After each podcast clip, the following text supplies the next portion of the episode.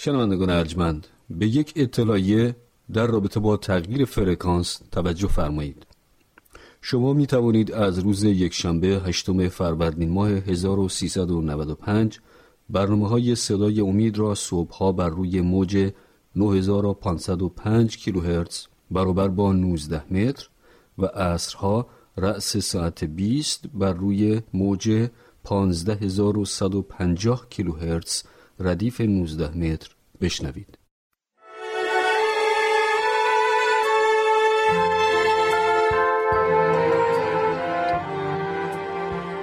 اینجا رادیو جهانی ادونتیست است. صدای امید.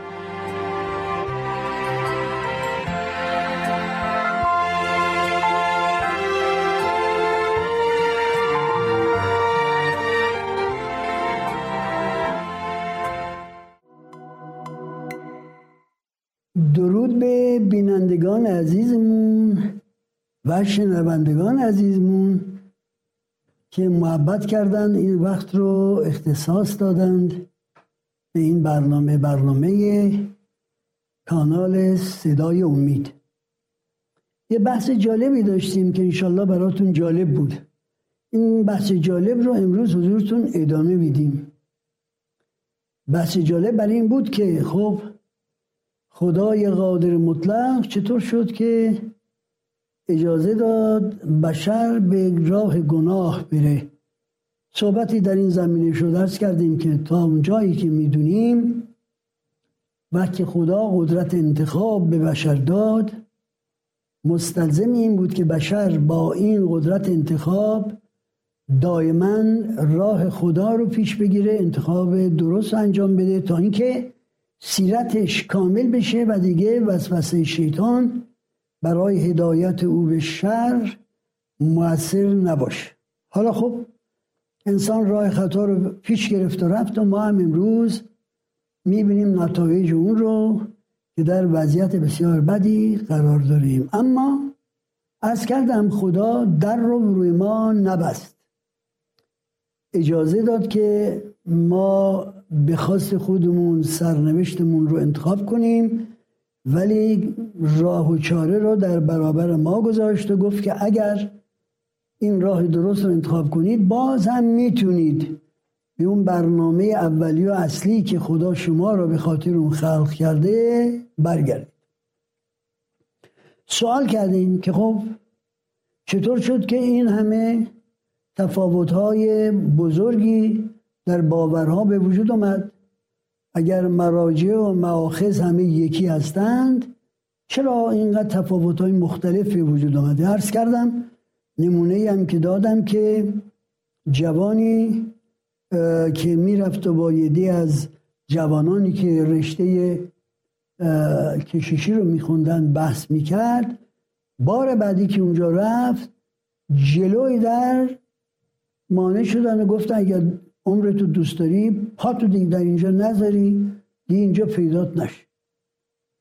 انسانهایی که راه اشتباه رو پیش میرن در این حال مصر هستند که از این راه اشتباهی که رفتند عرض کنند که جانبداری کنند، حفاظت کنند، حقیقت پیدا نشه، اشتباهاتشون برملا نشه. چون که اشتباهات که برملا میشه یه مقدار از اعتبار و احترامی که در بین مردم دارن کاسته میشه.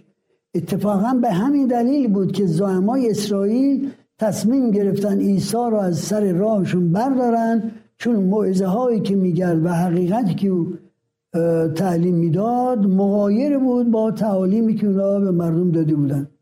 و برای اینکه دست اونها باز نشه و دروغ بودن تعالیم اونها آشکار نشه، گفتن خب این یه نفر رو ما سر راهمون برداریم، جونمون آزاد میشه، کماکان آنچه که تعلیم میدادیم میتونیم ادامه بدیم. این طبیعت بشره. طبیعت بشر همیشه متمایل به این هست که از راه اشتباهی که رفته دفاع بکنه و اون را راه درست نشون بده. حالا وظیفه بزرگ میفته به گردن خودمون. ما راه رو انتخاب کردیم راه اشتباه رو انتخاب کردیم، در این مخمسه گرفتار شدیم که الان هستیم. الانش هم در بین تمام باورهای مختلف دینی که در دنیا هست، حتی در هر یک از ادیان باز تفاوت‌هایی بین اقوام مختلف در اون ادیان هست، بازم وظیفه ماست که با پژوهش و با مطالعه ببینیم خب اصل حقیقت در کجاست.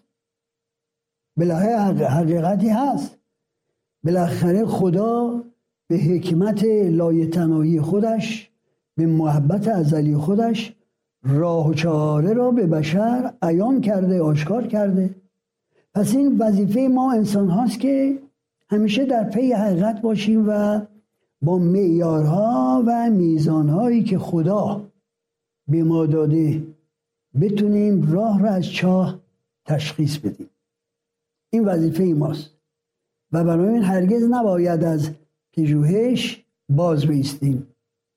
در واقع این یکی از وظایفی است که خدا به انسان داده که راه را از چاه بتونه تشخیص بده.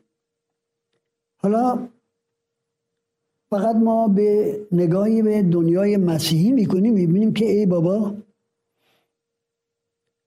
هزارها کلیساهای مختلف در دنیا به وجود اومده و کمان که قبلا عرض کردم هر یک از اینها مدعی هستن که حقیقت رو تعلیم میدن و کمان که عرض کردم قبلا هیچ دکونداری نمیگه ماست من ترشه، همه میگن ما حقیقت رو داریم و بیایید از این حقیقت پیروی کنید. چطور شده که این همه تفاوت‌های مغایر با یکدیگر در دنیای مسیحی، در کلیساهای مسیحی به وجود اومده؟ عیسی یک کلیسا بنا کرد. این یک کلیسا امروز به صدها هزار شاید کلیسا تبدیل شده. شاخه‌های اصلی داریم در مسیحیت، بعدش هم هر یک از شاخه‌ها باز به شاخه‌های متعددی تبدیل میشه. بنابراین باید جستجو کنیم طبق کتاب مقدس، ببینیم کدوم یکی از اینها حرفشون حسابه. در همون قرن اول عزیزان من، در همون قرن اول یک پدیده‌ای به وجود اومد که مردم را سعی میکرد به راه نادرست هدایت کنه. صحبت شد راجب در این برنامه قبلی راجب مثلا بقای روح صحبت ناتمام شد. اجازه بدین یه مراجعه‌ای به این مطلب بکنم تا بتونیم ادامه بدیم.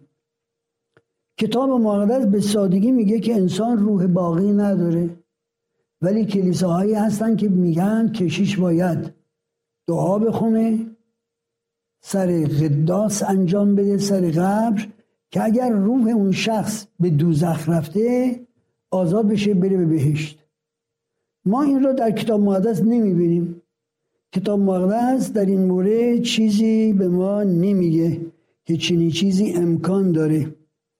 و حالا اجازه بدید یه چند تا آیه در تأکید گفته ای من براتون بخونم، چون که فرصت الان نداریم همه آیات راجع به مرگ و رستاخیز رو براتون بازگو کنم که ببینید عیناً کتاب مقدس تعلیم میده وقتی انسان میمیره آنچه که هست از روح و روان و از جسم داخل قبر میشه، نابود میشه تا روزی که خدا انسان رو قیام بده برای دریافت اجر و پاداشش یا عقوبتش.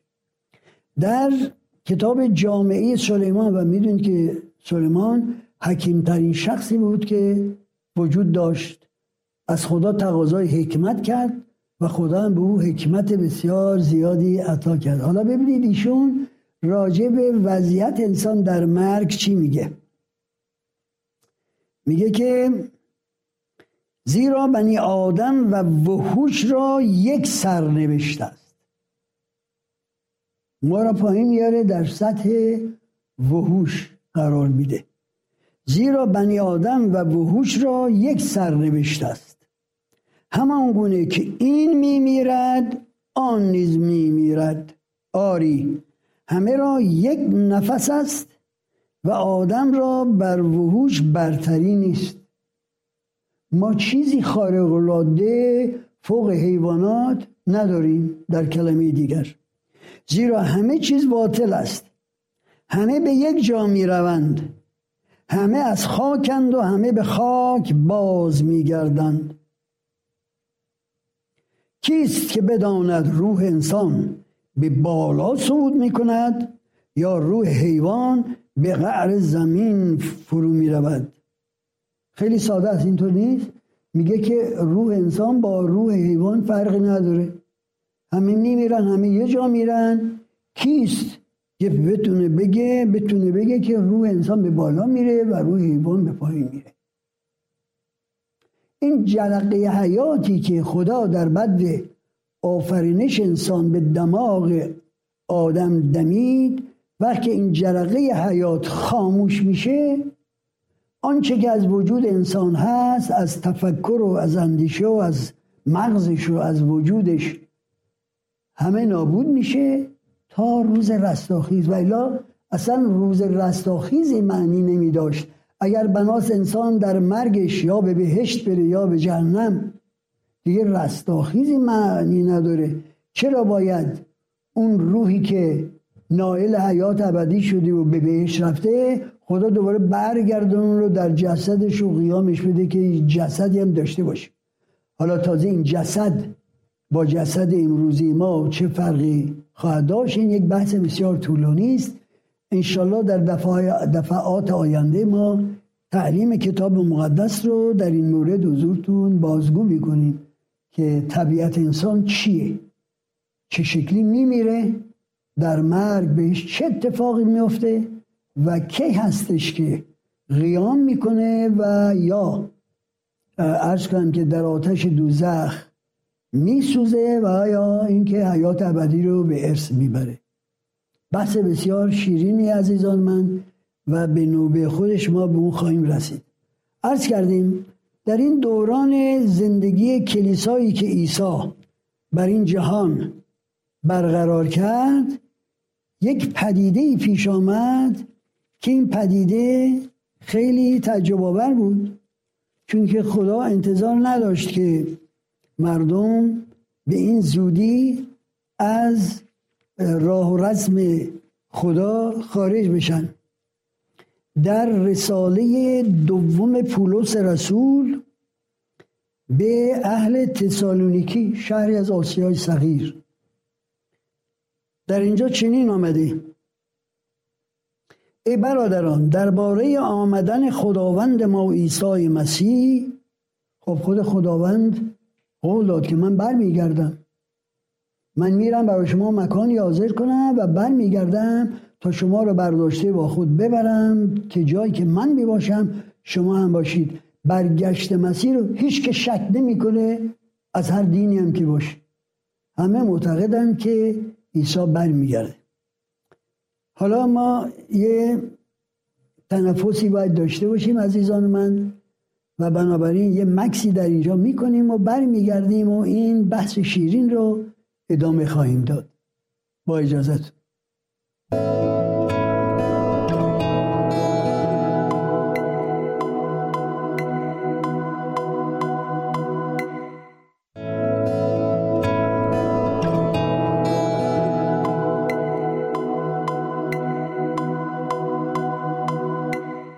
خب عزیزان من که در پای این برنامه هنوز هستید و ما تشکر میکنیم.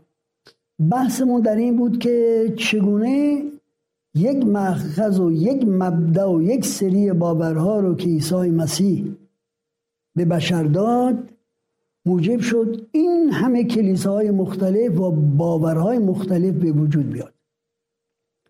و اشاره کردیم که در کلیسای اولی که عیسی برپا کرد، پدیده‌ای به وجود آمد که این پدیده کم کم کلیسا رو به راه نادرست هدایت کرد. اشاره به آیه شد. اجازه بدید باز اون آیه رو ما بخونیم که بحث امروز ما روی همون مسئله خواهد بود.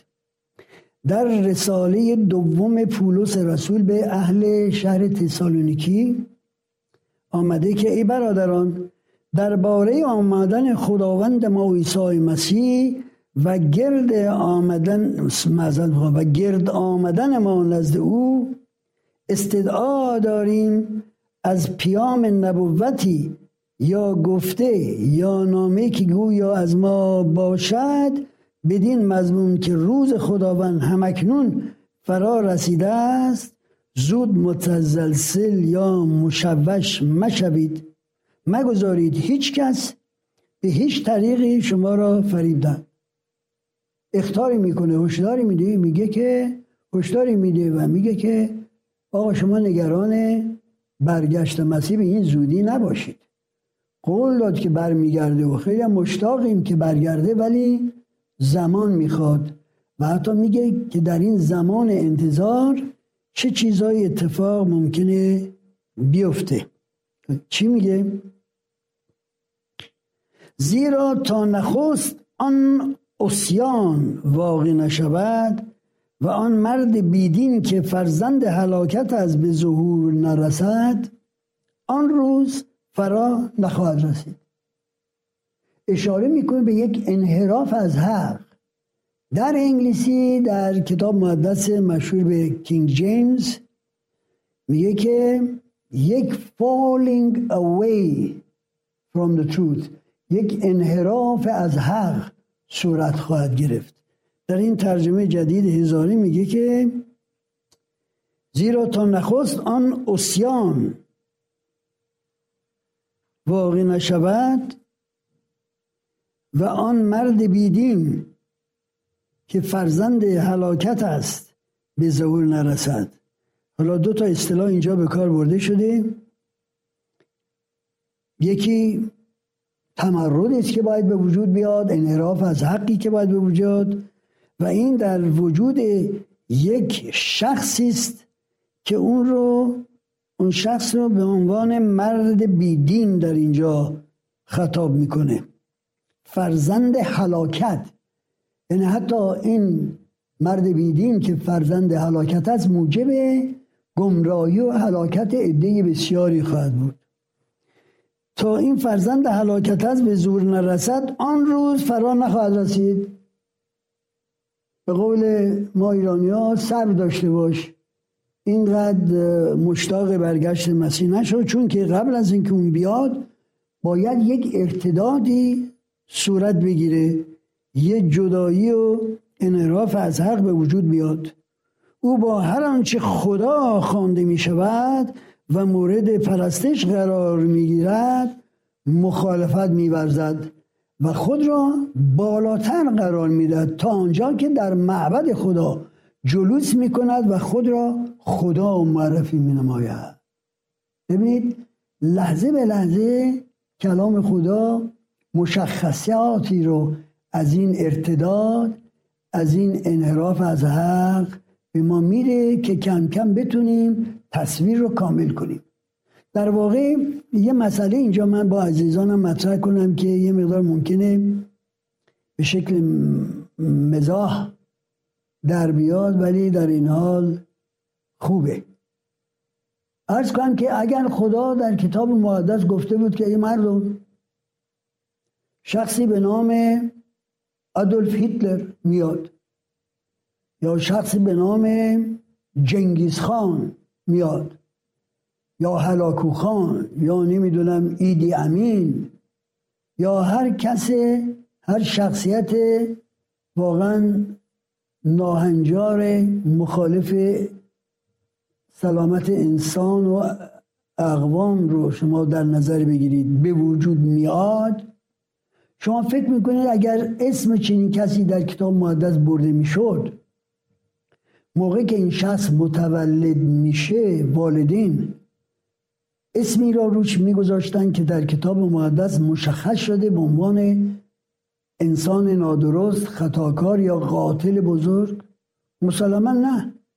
اگر خدا در کتاب مقدس گفته بود که آدولف هیتلری به وجود میاد، هرگز والدین هیتلر که خانوادهشون حداقل اسم هیتلر رو داشت، اسم پسرشون رو آدولف نمیذاشتن.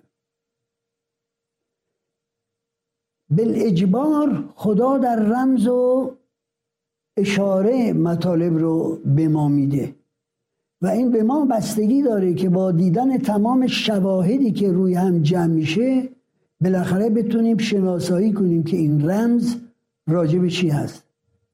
مثل این تصاویر قطعات بریده شده جیکس و پازل ما به انگلیسی میگیم، معمای عکس‌های قطعه شده کوچیک که وقتی کنار هم میذاری عکس کامل میشه. درک و پژوهش حقیقت هم به همین ترتیبه. ما کتاب مقدس رو باید مطالعه کنیم و بعد به تدریج تیکه به تیکه حقیقت رو پیدا کنیم و این حقایق رو کنار هم بذاریم تا ناگهانی تصویر کامل برامون روشن بشه.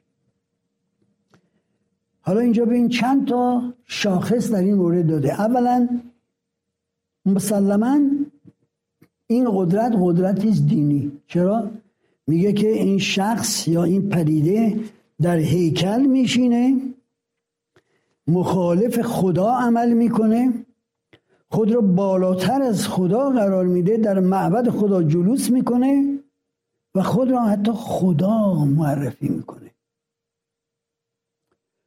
حالا موقعی که این مطالعه را ادامه بدیم من حضورتون نشون خواهم داد که یکایک این مطلبی که در اینجا در کتاب مقدس قید شده واقعا درست. یعنی در تاریخ دنیای ما افراد زیادی هستند که خودشون رو خدای مجسم اعلام کردن، خدایی که بدن انسانی پوشیده و به زمین اومده. این چنین عقاید زیاد هست، اما خاصتاً که در معبد میشینه و شاید جلوه طرفداری از حق رو میکنه، ملبس آنچه که تعلیم میده اشتباس. جلوتر بریم یه خود عزیزان من. آیا بیان ندارید که این گامی که با شما بودم اینها را به شما میگفتم؟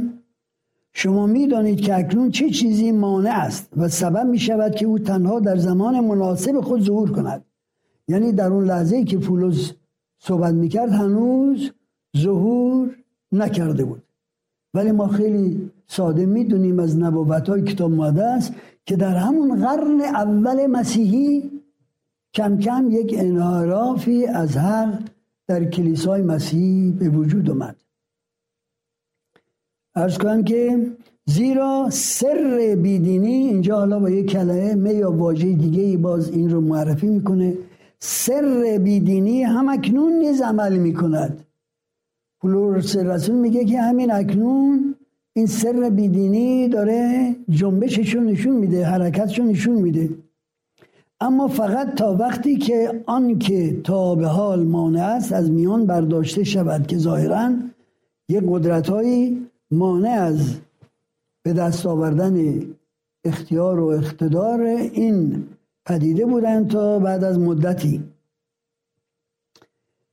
آنگاه آن بیدین ظاهر خواهد شد که خداوند عیسی با نفس دهان خود او را هلاک خواهد کرد. خب اینجا چه اطلاعاتی اضافه شد به شناسایی این پدیده؟ میگه که این پدیده ادامه خواهد داشت. الان شروع کرد ولی ادامه خواهد داشت تا برگشت مسیح، زیرا در برگشت مسیح عیسی با نفس دهان خود که مثل آتشی است این پدیده رو از بین خواهد برد.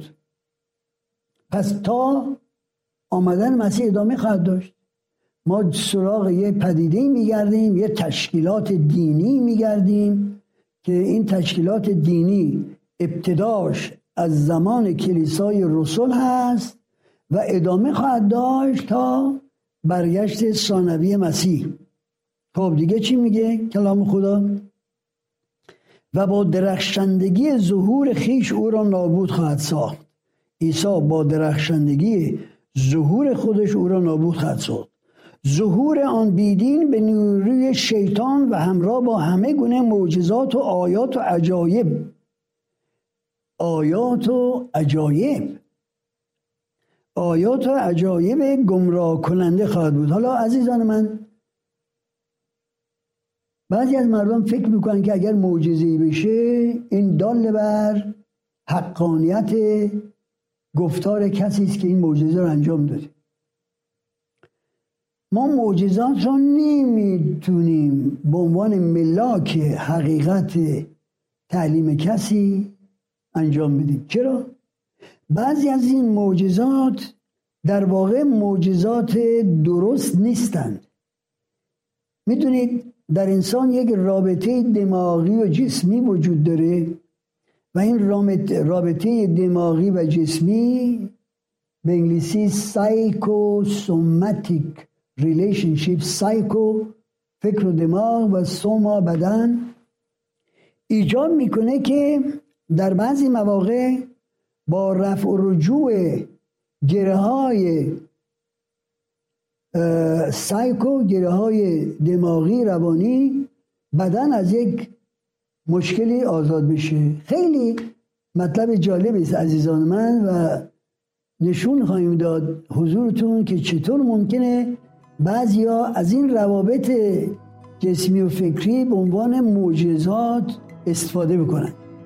متاسفانه وقت ما هم تمام شده و ادامه این بحث شیرین رو به بار آینده موکول میکنیم. شما رو به دست توانای خدا میسپاریم. خداحافظ بشید.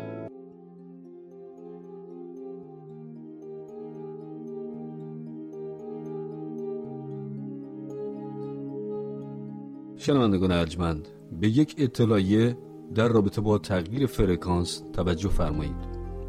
شما می توانید از روز یکشنبه 8 فروردین ماه 1395 برنامه‌های صدای امید را صبح‌ها بر روی موج 9505 کیلوهرتز برابر با 19 متر و عصرها رأس ساعت 20 بر روی موج 15150 کیلوهرتز ردیف 19 متر بشنوید.